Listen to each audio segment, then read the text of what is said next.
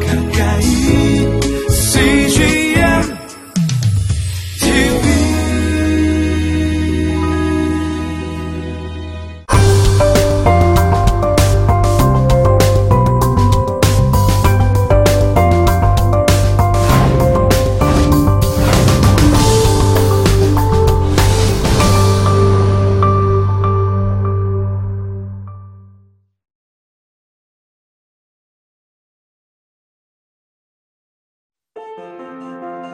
사사기 3장 31절. 에훗 후에는 아나세 아들 삼갈이 있어 소모는 막대기로 블레셋 사람 600명을 죽였고 그도 이스라엘을 구원하였더라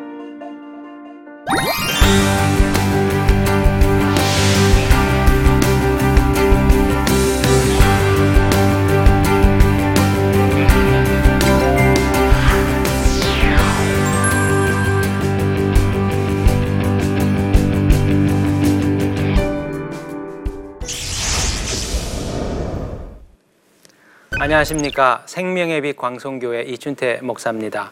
오늘은 네 번째 어, 사사 삼갈에 대해서 함께 살펴보겠습니다.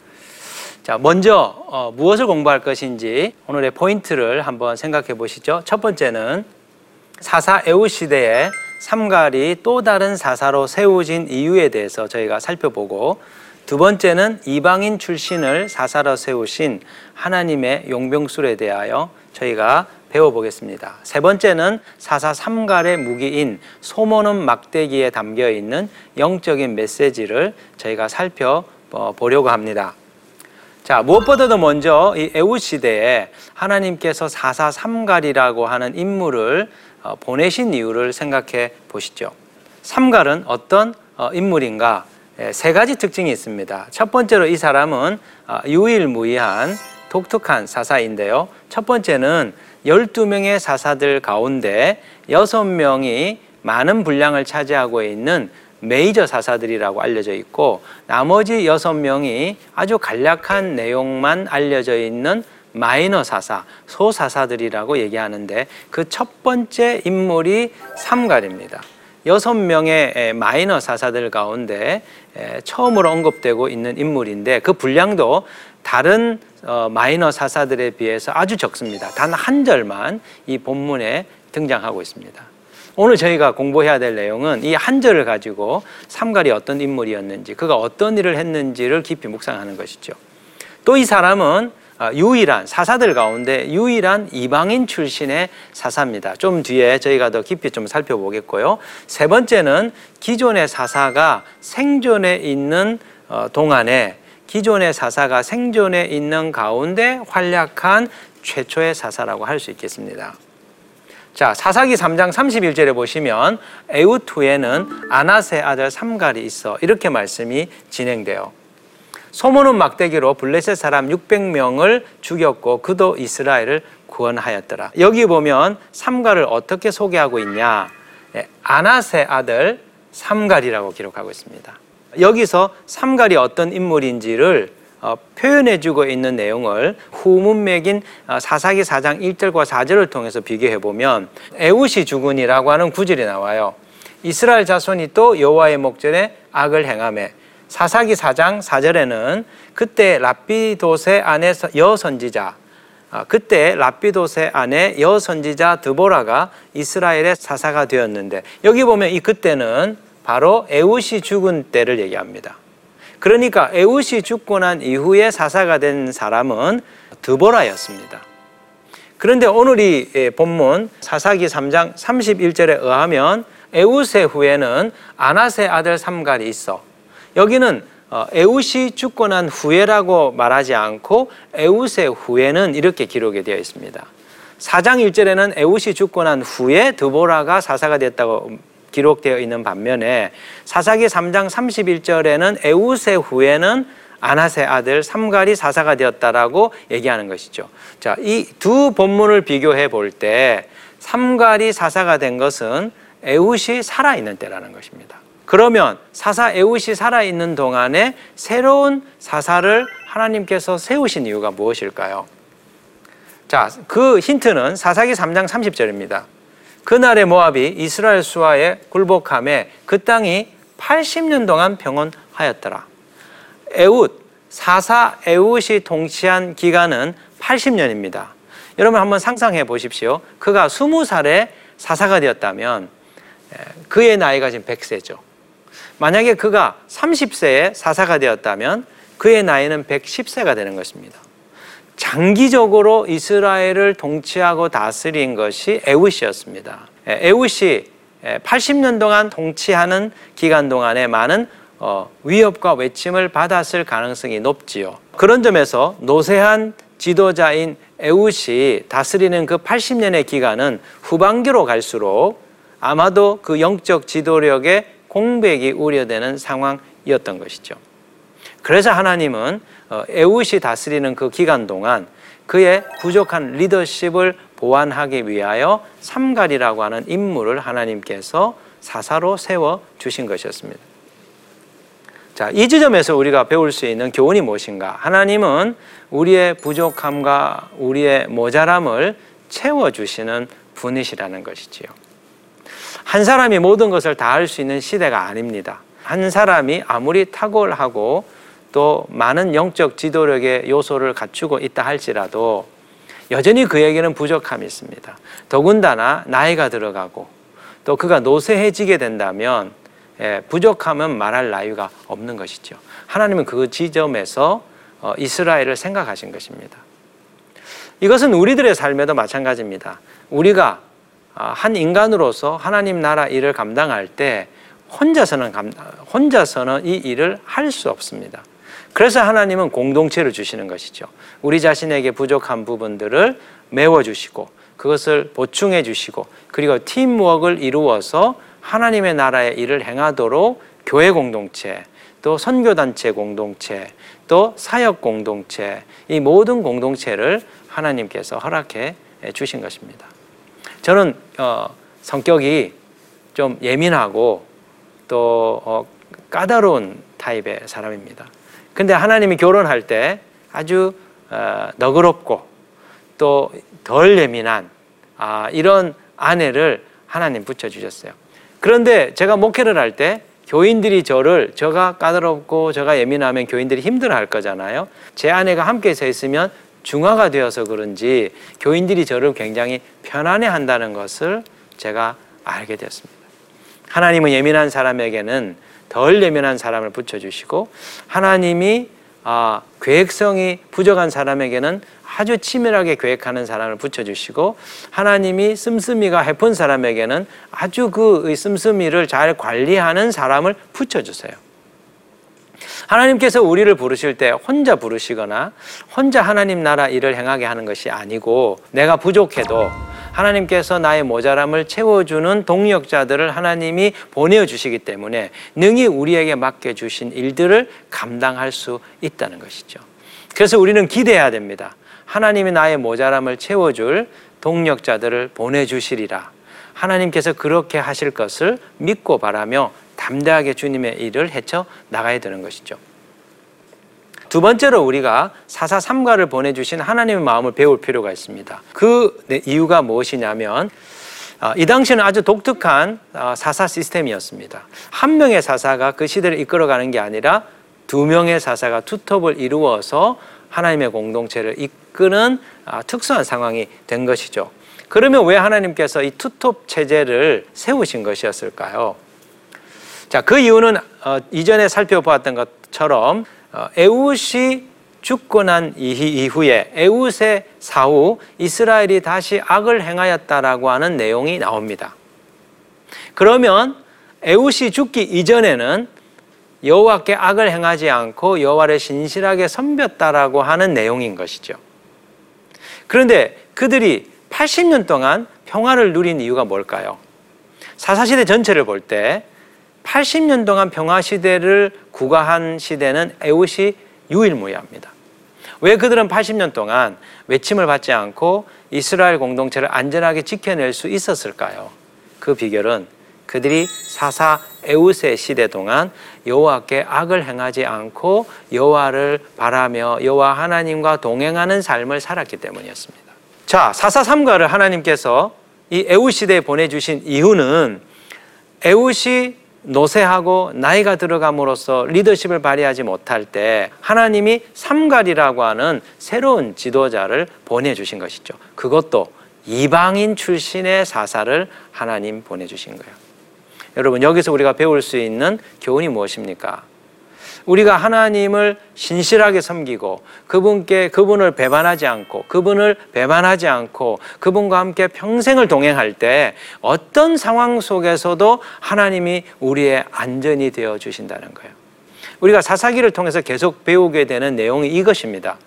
우리가 여호와 하나님을 떠나지 아니하고 그분을 신실하게 믿고 섬길 때 그분은 우리의 안전이 되어 주시고 그분은 우리의 요새가 되어 주시고 그분은 우리의 산성이 되어 주신다는 거예요.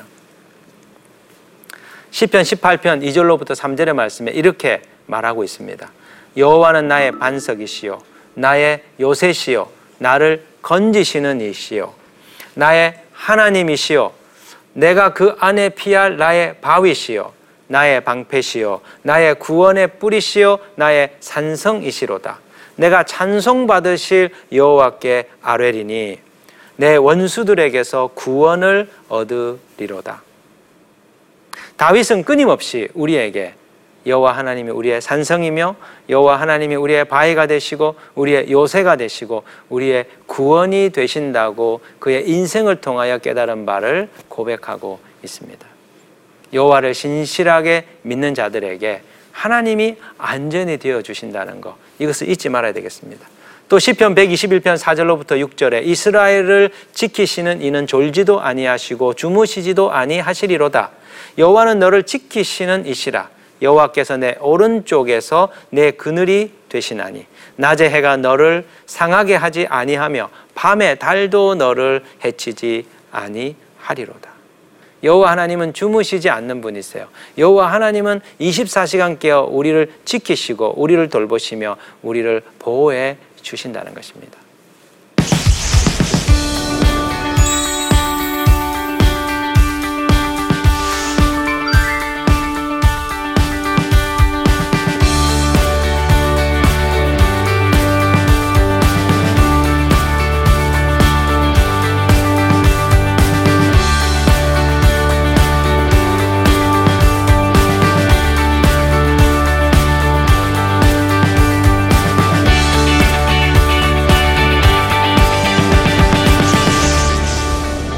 그렇다면 에웃의 투톱 파트너였던 삼갈은 어떤 인물이었을까요?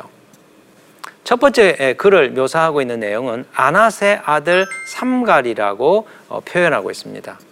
여기서 이 삼갈이라고 하는 이름은 전형적인 히브리어가 아닙니다. 그래서 아마 히브리 사람이 아닐 것이라고 하는 추측을 하게 되지요. 더군다나 아낫의 아들, 아낫이라고 하는 표현은 가나안의 전쟁의 여신입니다. 그리고 아낫은 바알의 누이이자 그의 아내로 묘사되는 여신입니다.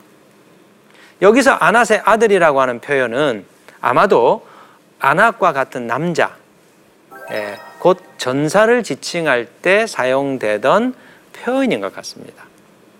그런 점에서 아낫의 아들 삼갈이라고 하는 이 표현은 삼갈이 이방인 출신인데 이스라엘의 용병으로 들어와 있던 인물이었음을 우리에게 암시를 해 줍니다. 그러면 왜 하나님께서 이방인인 외국인인 삼갈을 사사로 세우신 것일까요? 자, 그 정확한 이유는 오늘 본문에 나와 있지 않습니다. 그러나 분명한 사실은 하나님이 이방인임에도 외국인임에도 이스라엘의 사사로 세우셨다는 것이죠. 여기서 우리가 배울 수 있는 하나님 어떤 분입니까? 하나님은 인사에 있어서 차별이 없는 분입니다. 자, 하나님의 사람을 세울 때 지난 시간에 배웠던 것처럼 장애인도 쓰십니다. 약점이 있는 자도 쓰십니다. 출신에 있어서 순혈주의를 뛰어넘으시며 하나님 나라에 필요한 사람들을 모두 다 어, 모아주시는 하나님 나라에 필요한 사람들을 다 포용하시는 예, 사랑과 관용과 자비의 하나님이심을 우리에게 예, 계시해 주고 있는 것이죠. 그런 점에서 어, 우리 오늘 한국 교회 안에 지역성 또 성에 의한 차별 또 학벌에 의한 차별들이 있어서는 안 될 것 같아요. 어느 대학 출신이다. 지방대 출신이다. 이런 것들이 교회 안에서 예, 장벽이 되고 이런 것들이 하나님 나라 일을 하는데 걸림이 된다면 그것은 하나님의 모습과 아, 일치하지 않는 길을 가는 것이지요. 이런 것들을 따지지 않고 그리스도 안에서 복음 안에서 진리 안에서 하나 되어 가는 아, 그런 공동체를 이루는 것들이 필요하다는 것이죠. 세 번째로 우리가 생각해야 될 것은 사사삼갈의 무기에 대해서 묵상하는 것입니다. 오늘 이 본문에 보면 사사삼갈이 이스라엘 백성들을 구원하기 위하여 블레셋과 맞서 싸울 때 소모는 막대기로 블레셋 사람 600명을 물리쳤다는 내용이 나옵니다. 자, 여기서 소모는 막대기는 히브리어로 말마드라고 표현되고 있습니다. 근데 이 말마드는 목동들이 짐승을 어, 몰아갈 때 짐승들을 몰기 위하여 사용하는 지팡이나 막대기 또 가축몰이 도구를 지칭할 때 사용되는 단어입니다. 예, 여기서 사사삼갈이 소모는 막대기를 사용해서 블레셋 사람을 어, 패배시켰다라고 하는 이 표현은 어, 삼갈이 아마도 어, 양들을 몰거나 가축을 치는 목자였을 것이라고 우리들에게 암시해 줍니다. 그런데 그가 목자로서 예, 블레셋의 정예병 600명을 물리쳤다는 것이죠. 이것은 놀라운 일입니다. 자, 그 당시 고대 그 전쟁사에 의하면 600명은 한 군대의 군사 단위를 지칭할 때 사용되던 인원이었습니다. 그러니까 지금 소모는 막대기로 블레셋 주민을 물리친 것이 아니고 블레셋의 정예 군사를 지금 패배시킨 것이죠. 그렇다면 어떻게 그가 소모는 막대기로 정규 군인도 아닌 그가 목자로서 어떻게 블레셋의 군사들과 싸워서 승리할 수 있었던 것일까요? 그 이유는 그가 하나님의 권능에 사로잡혔기 때문입니다. 여러분 다윗과 골리앗의 전쟁을 잘 아시죠? 예, 골리앗은 어떤 사람이었습니까? 그는 전쟁에 능한 장수였습니다. 블레셋의 예, 다섯 개 도시 국가 가운데서 가드라고 하는 그 도시 국가의 유명한 장수였습니다. 이 사람은 키가 2m였습니다. 거기다가 노수로 된 갑옷이죠. 그리고 노수로 된 투구, 그리고 다리에 놋 경갑을 차고 있었습니다. 더군다나 그의 손에는 창이 있었죠. 예, 철로 만든 예, 창을 들고 있었는데 그 무게가 자그마치 600세겔이었습니다. 어마어마한 무게의 창을 가지고 그가 전쟁에 나갑니다. 그런데 그에 맞선 다윗은 어떤 사람이었습니까? 그는 목동이었습니다. 그리고 그가 사용할 수 있었던 무기는 물맷돌 다섯 개밖에 없지요. 그런 맨몸으로 갑옷을 입은 것이 아니었습니다. 맨몸으로 물맷돌을 들고 나가 골리앗과 전쟁을 합니다. 그런데 그 결과가 어떻습니까? 저와 여러분이 이미 알고 있듯이 그 결과는 다윗의 예, 일방적인 케오승이었습니다. 어떻게 이런 일이 벌어질 수 있었습니까? 맨몸으로 나간 어, 소년 다윗이 어떻게 예, 그를 물리치고 승리할 수 있었던 것일까요? 그 비결이 사무엘상 17장 45절에 나옵니다. 다윗이 블레셋 사람에게 이르되 너는 칼과 창과 단창으로 내게 나 오거니와 나는 나는 만군의 여호와의 이름 곧 네가 모욕하는 이스라엘 군대의 하나님의 이름으로 하나님의 이름으로 내게 나아가노라. 다윗은 무기를 가지고 나간 것이 아니라 전능하신 하나님 예, 그분을 의지하여 나아갔던 것이지요. 또 사무엘상 17장 47절에 이렇게 말합니다. 또 여호와의 구원하심이 칼과 창에 있지 아니함을 이 무리에게 알게 하리라. 전쟁은 여호와께 속한 것이래요. 그가 너희를 우리 손에 넘기시리라. 전쟁의 성패는 무기가 좋으냐, 전력이 아주 강, 강력하냐에 달려 있는 것이 아니라 우리가 하나님 편에 서 있느냐, 그분의 편에 붙어 있느냐 아니냐에 달려 있다고 말씀드렸습니다. 그런데 하나님이 우리를 우리와 함께 하셔서 하나님의 일을 이루시고 하나님의 전쟁에서 승리하게 하실 때 하나님은 맨몸으로 빈손으로 나가게 하지 않습니다. 다윗에게 물맷돌을 주신 것처럼 하나님은 우리들에게도 각자에게 필요한 하나님 나라 전쟁에 필요한 영적인 무기들을 하나씩 준다는 것이죠. 하나님은 모든 사람들에게 하나님의 전쟁에 필요한 영적인 무기들을 각자 주십니다. 그것이 신약 시대에 와서 무엇입니까? 은사죠. 하나님은 믿는 모든 자들에게 각양다양한 은사들을 허락해 주셔서 하나님 나라 일들을 수행하게 하신다는 거예요. 그렇기 때문에 믿는 자에게 내게 주신 하나님의 은사와 죄주를 발견하여 그것을 갈고 닦고 그 무기를 통해서 하나님 나라의 일들을 수행해야 될 필요가 있습니다. 중요한 것은 더 많은 지식이나 학벌을 우리 자신들이 구비하는 게 아닙니다. 가장 중요한 것은 우리에게 능력 주시는 하나님께 우리 자신이 붙어 있는 훈련을 하는 것이죠. 그럴 때 우리에게 주신 조그만한 은사와 조그만한 재주라 할지라도 하나님은 거기에 영적 기름 부음을 허락하셔서 크고 놀라운 일들을 이루게 하시는 것입니다. 종종 저는 설교를 하거나 강의를 할 때 부담을 느낄 때가 많습니다. 저도 오랜 기간 동안 어, 설교를 하고 성경을 어, 가르쳐 왔지만 때때로 제가 굉장히 눌리는 경우들이 있습니다. 저보다 더 월등한 사역자가 함께 계시거나 그리고 들으시는 분들 중에서 아주 저보다도 선배되는 이런 분들이 그 좌정에 계시면 갑자기 자신감이 떨어지고 내가 과연 잘할 수 있을까? 이런 마음이 밀려올 때가 있습니다. 그럴 때마다 제가 생각하는 내용이 있어요. 오병이어의 기적입니다. 어린아이의 한 끼 도시락, 물고기 두 마리와 보리떡 다섯 개. 그것을 통해서 주님이 5천 명을 먹이시고 열두 광주리를 남기셨다는 그 이야기를 저는 떠올려요. 왜냐? 제가 준비한 이 설교가 정말 그 소년이 한 끼 먹을 분량에 미치지 못하는 것처럼 생각될 때가 있기 때문입니다.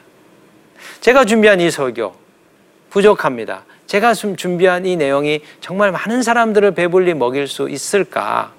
그럴 때 저는 주님께 기도합니다. 주님, 제가 준비한 이 설교와 이 말씀의 내용이 빈약하고 모자라지만 그 어린 소년이 먹을 분량에 해당되는 그 도시락을 주님이 축사하셔서 5천 명을 먹이신 것처럼 주님 오늘 이 말씀을 축사하시사 듣는 모든 이들이 배불리 먹고 남음이 있는 그런 말씀이 되게 해 주십시오. 그렇게 기도하고 단에 올라가서 말씀을 전하면 생각지 못하는 감동이 밀려오고 생각지 못하는 은혜들이 흐르는 것을 경험하게 됩니다.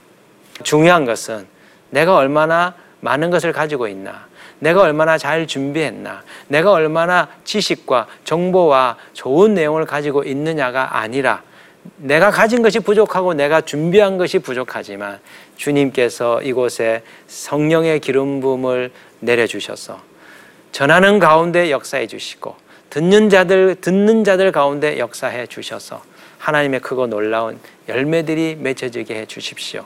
그 마음으로 나아가게 되는 것이죠. 네. 오늘 이 말씀을 우리가 돌아보면서 세 가지를 좀 적용하면 좋겠는데요. 첫 번째는 우리의 부족함을 채워주시고 지켜주시는 하나님을 우리가 더 의지하면 좋겠습니다. 두 번째는 사람들을 편견 없이 대하여 주시는 하나님을 본받아 우리 공동체 안에서 사람들을 편애하지 않는 문화와 삶을 저희가 힘써야 될 것 같습니다.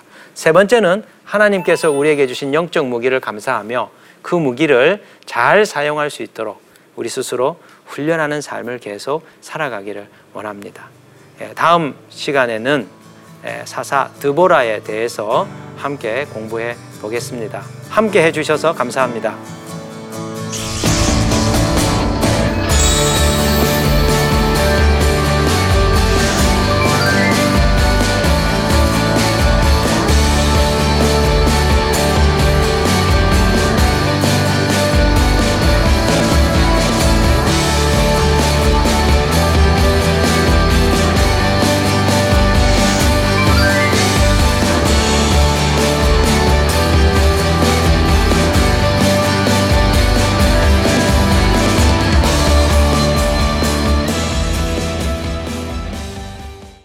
여기 있죠. 외로운데.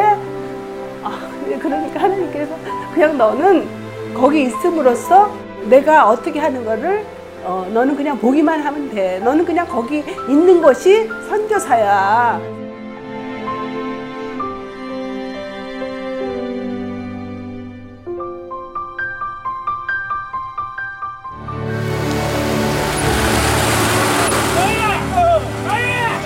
6개월을 그냥 손꼽아 기다리면서 이 산골까지 올까 했는데 드림 컴츄르다. 네, 정말 좋았어요.